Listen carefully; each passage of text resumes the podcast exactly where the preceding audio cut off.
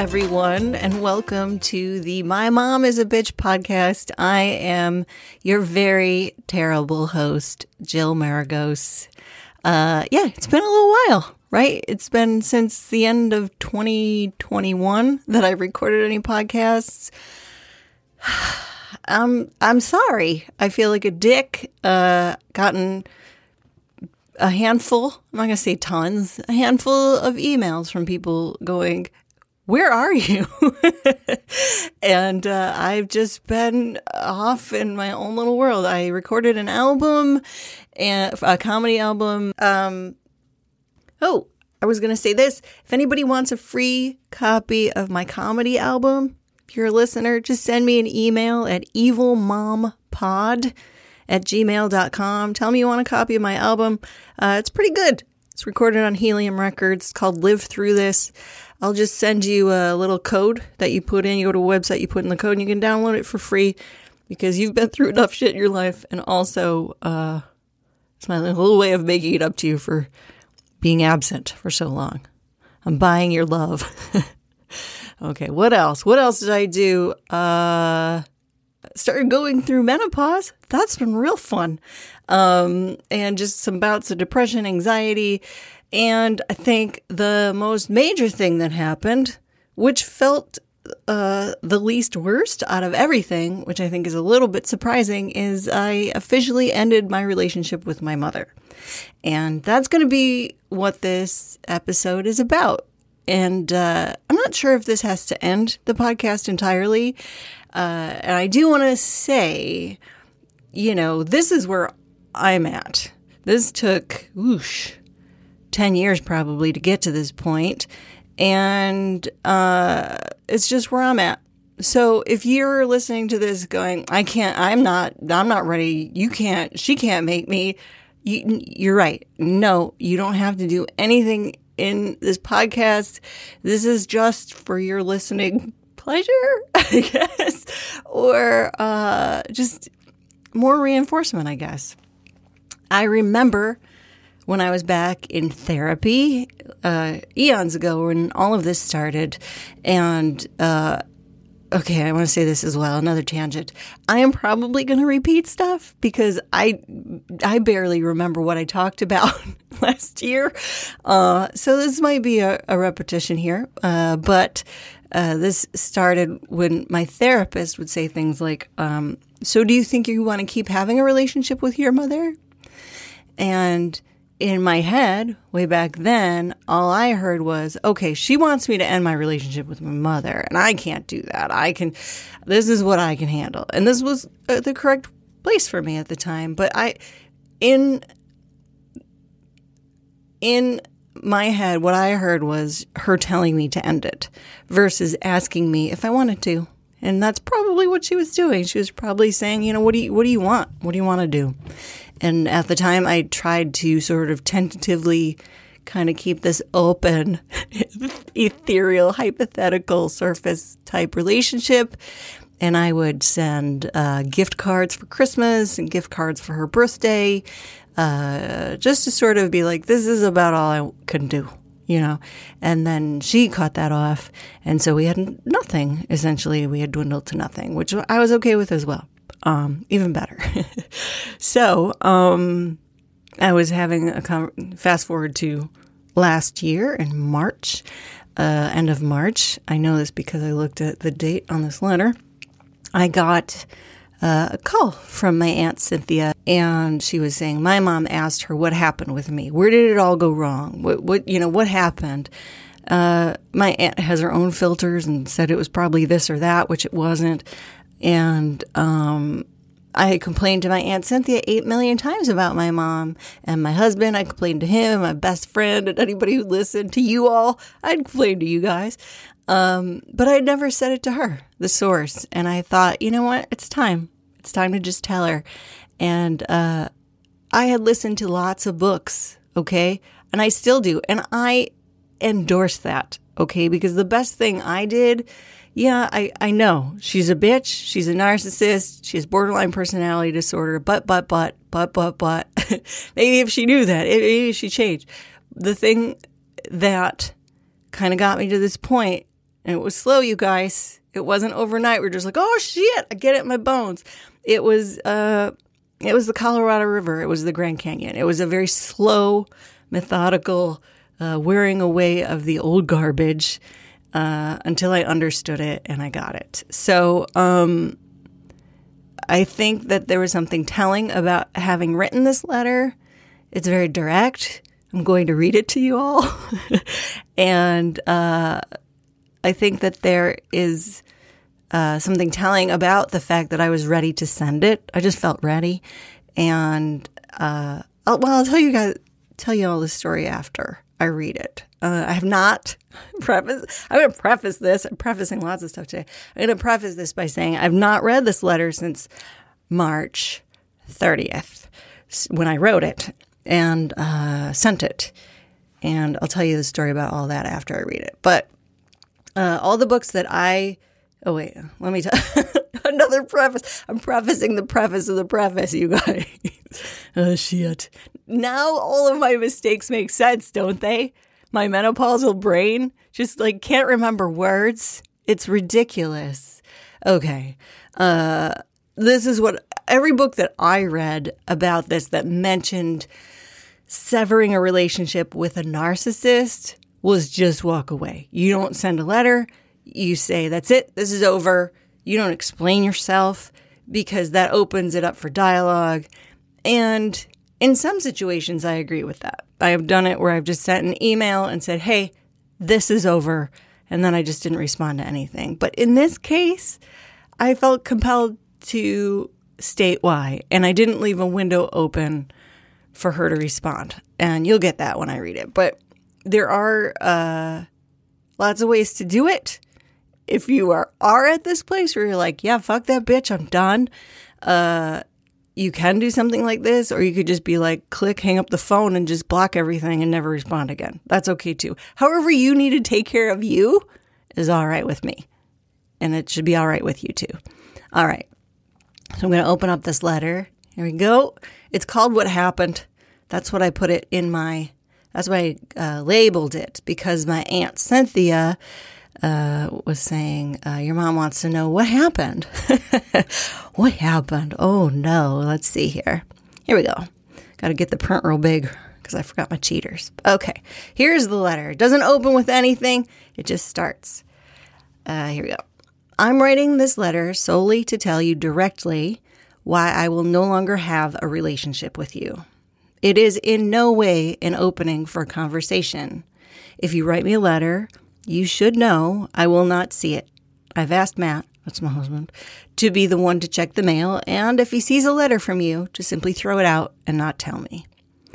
It was not okay when you gave both Louis, that's my brother, and me knives as young children and suggested that we fight until one of us dies, simply because you didn't want to hear us fight anymore.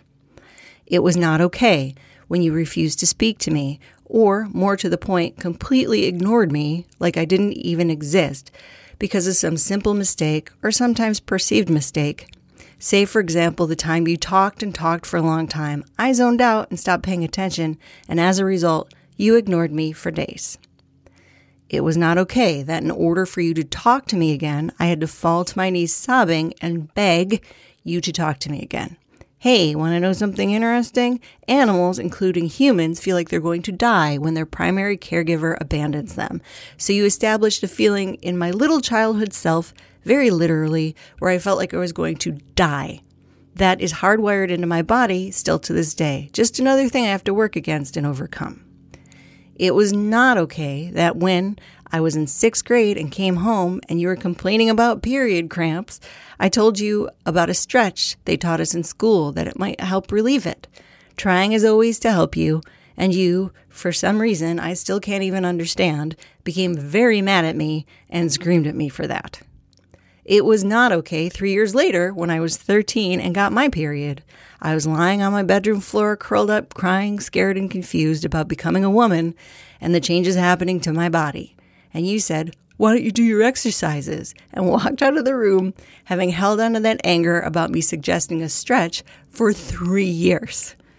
It was not okay that you said things to me like, I wish your brother would die so I didn't have to deal with him anymore. What message does that convey to your other kid? Better be perfect or your mom will want you to die so she doesn't have to deal with you anymore. It was not okay that you vilified dad, always saying how mean he was to you and how he screamed at you. He was a good guy. It was not okay for you to dump all your drama onto me as a little kid. All my life, I had to sit and listen to you talk shit about dad and Louie and everyone else. I can't count the number of times you dumped on me that we could lose the house or how no calls were coming in and the business was going to go under. That's a lot. Too much, really, to dump on a kid. It was not okay that you accused me of stealing a watch from you. You found a watch on my desk that you had given to me for Christmas three years ago, and I had to convince Dad that it was mine. You you hadn't seen it in three years because it hung from the visor in my car because the radio didn't work and I didn't have a clock in the car. That's how old I am, you guys. Lucky for me, it was worn. Guilty until proven innocent in your eyes. After you had to concede it was true, and I said you're crazy because you just unjustly accused me of theft your uh, your anger for me had gotten even worse. God forbid I get mad for having been accused of stealing from you when I hadn't. It was not okay when you told my father on his deathbed that I knew he was sick and didn't bother to call. Who tries to upset a man who is sick in the hospital? It is not okay that you told me that you did that after he dies. Who tries to upset someone whose father just died?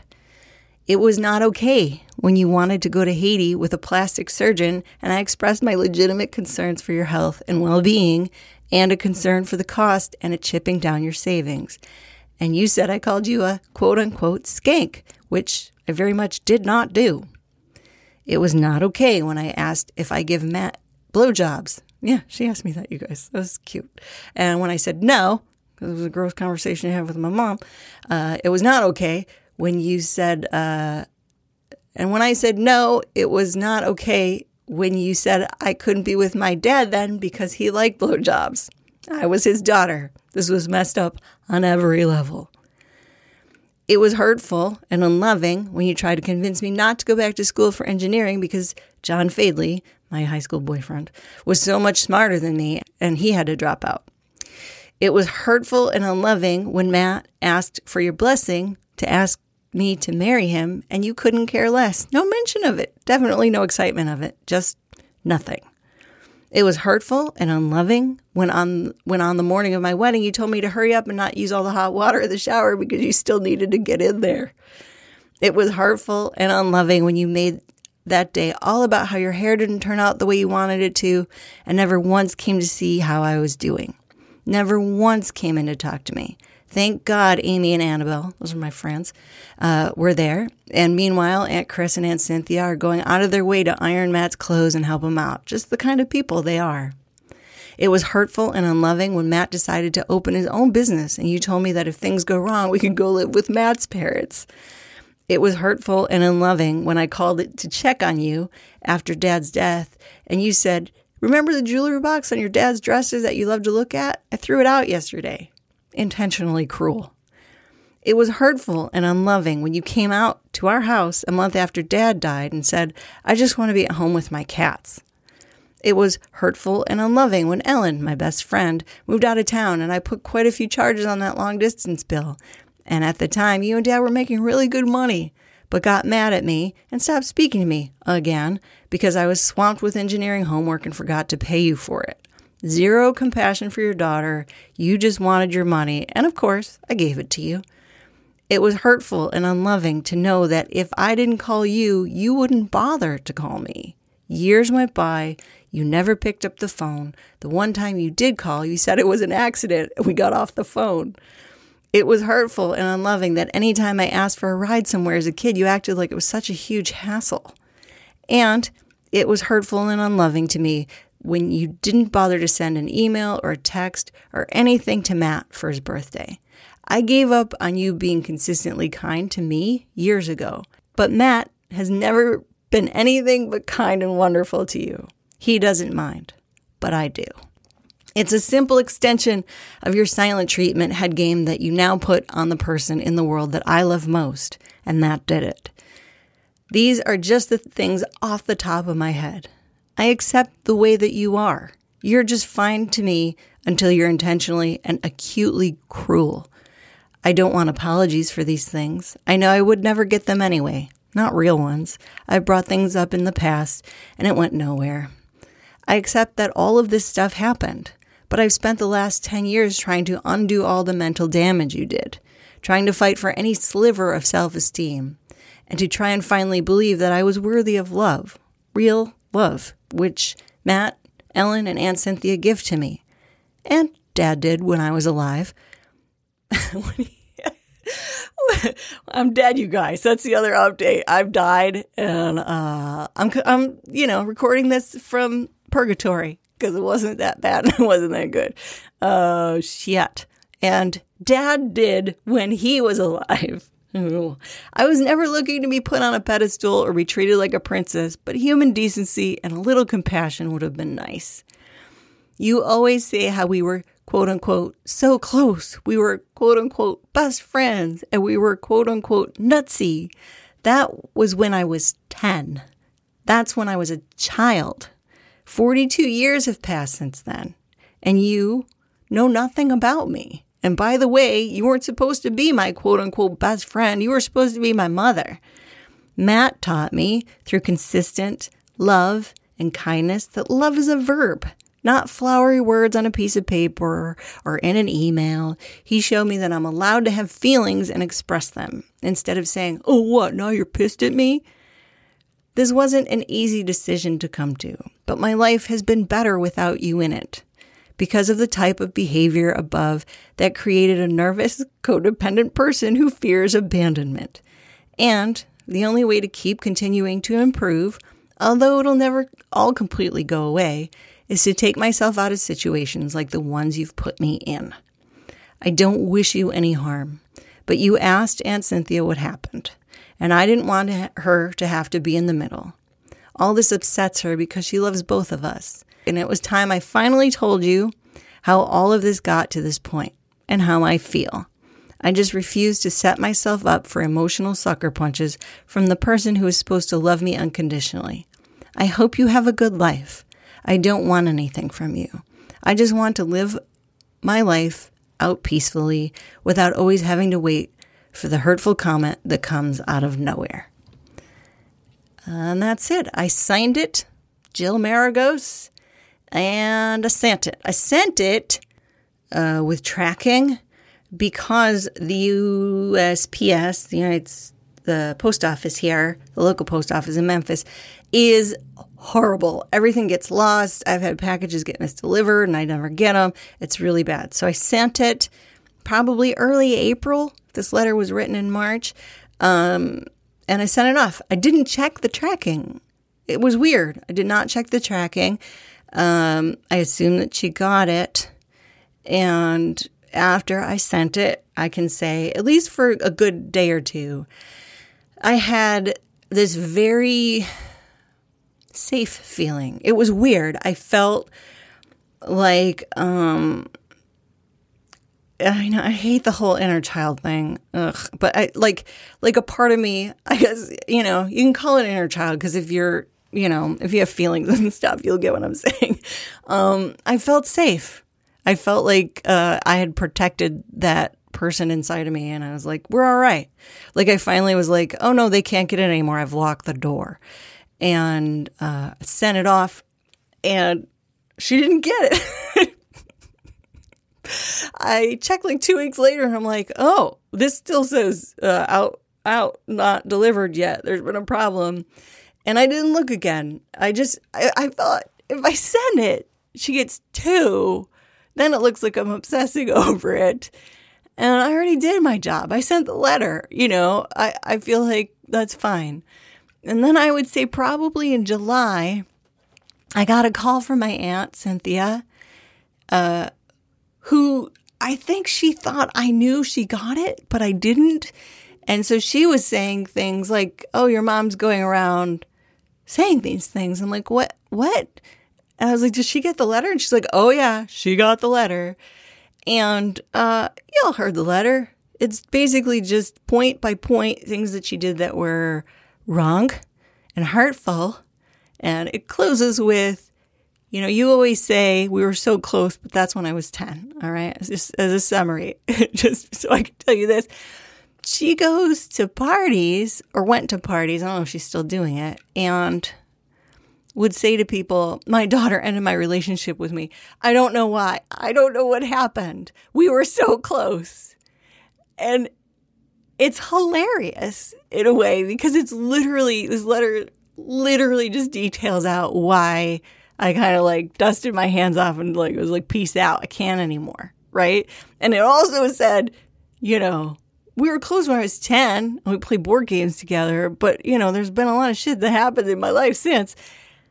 And she literally was like, I don't know what happened. We are so close, which is hilarious.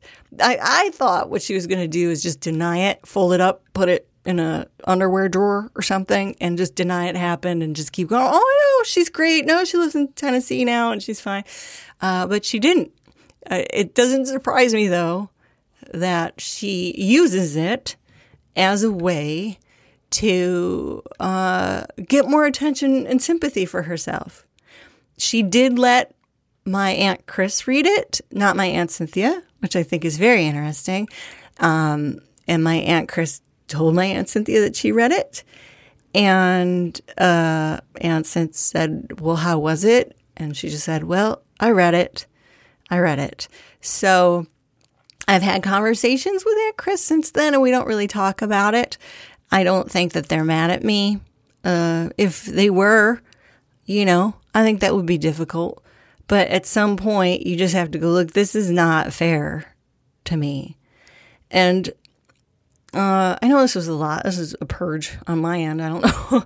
I really don't know how useful this is for you guys, but um, if you can make any use out of it, I think the biggest the biggest thing, like it, you know, in my journey would be to see how things hit me, right? So if I'm reading this to you and you're like, yeah, yeah. uh, you know, that says something. That says something about where you're at. If you're listening to this and being like, I could never do that. I, how would I look? That says something too, you know? And I, like I said previously, I respect wherever you're at. And you don't have to end a relationship with somebody if you can, if you can handle it and you're like, I still want at least this, that's okay. It's okay because, you know, I feel like as a person, I was always looking for an outsider to give me permission and validation to do a thing. I did think my therapist, Patty, was trying to get me to end the relationship with her. And it really wasn't until I felt this sort of like calm, ready feeling in my bones and just typed it all up. Didn't cry. just was like, here's, here's why. Here, here it is. Um, and I sent it. And I don't want her to, you know, suffer and whatever else. But I also don't want to be around her. You know, I did tell my aunts that if shit goes down and, you know, I'm part of a will or whatever, or she's, she's going bonkers, by the way. I've gotten some of those details, you guys. Uh, she's feeding ants, like the little insects in her house. She's feeding them and they're all over her house. So that's a thing. She, uh, one of her cats died and she didn't want to spend the money to cremate it, so she put it in a couple pillowcases, tied it up, and put it in the trash. Which is, oh my gosh, she's losing her marbles. But that being said, I don't want to burden my aunts. And if it's paperwork or selling her house or probably throwing out a bunch of shit in her house because she's a little bit of a hoarder, uh, I'll do all that because I don't want to burden them. So uh, yeah, not sure what you guys got out of all of this, but uh, there it is. That's the letter, and I feel good about it. And it's like I said, it's just kind of it's a big event, I guess, and that it's kind of pivotal, but it also didn't feel like like when I would break up with ex boyfriends and just be like, fine, I'm coming over to get my watch. You know, that stuff like the well, I'm calling you because you did this, thing, you know, it, it just felt like, uh, yeah, I can just set this down and walk away from it, which I think it was one of the more easier breakups in my in my life. So that's positive. Um, I'm not going to do a journal reading because this whole thing felt like a journal reading. Okay. Um, I wanted to address this because I keep saying I'm going to do an episode on boundaries, and uh, I will do that. I mean, I have to do at least that.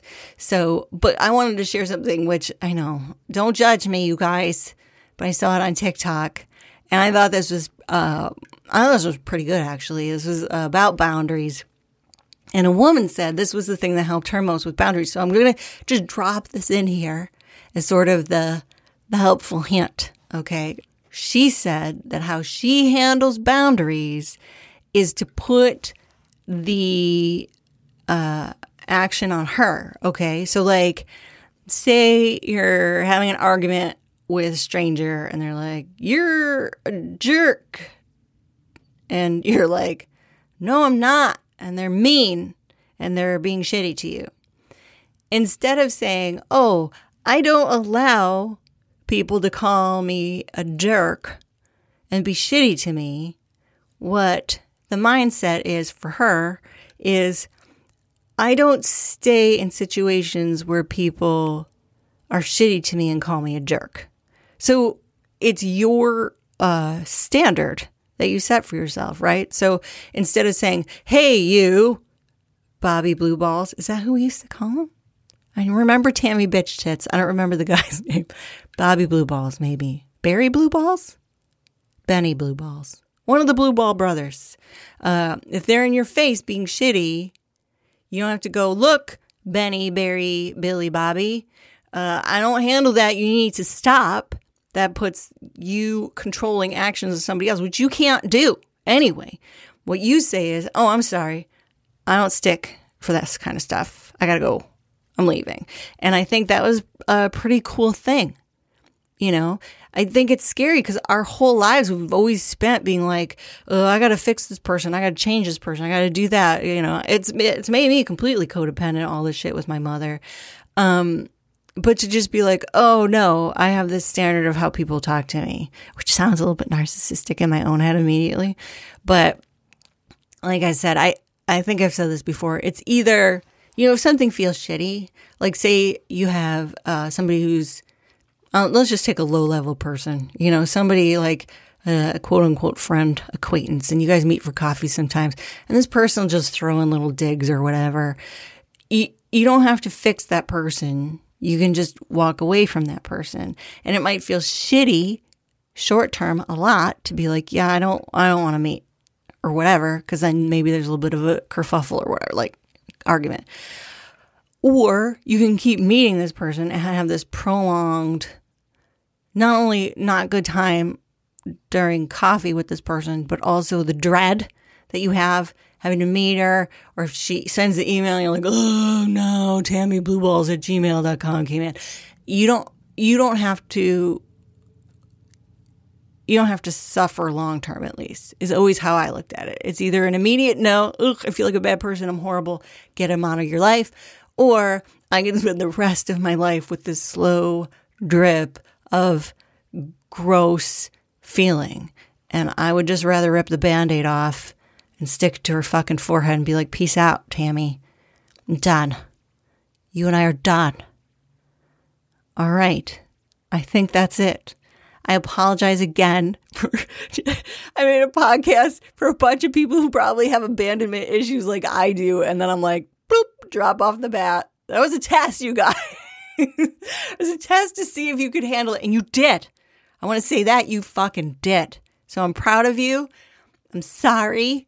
And uh, I will do another podcast with boundaries sooner rather than later. It won't be in 2024, I promise. All right, you guys. Go out there and keep being awesome. You're doing it. You got this. Bye.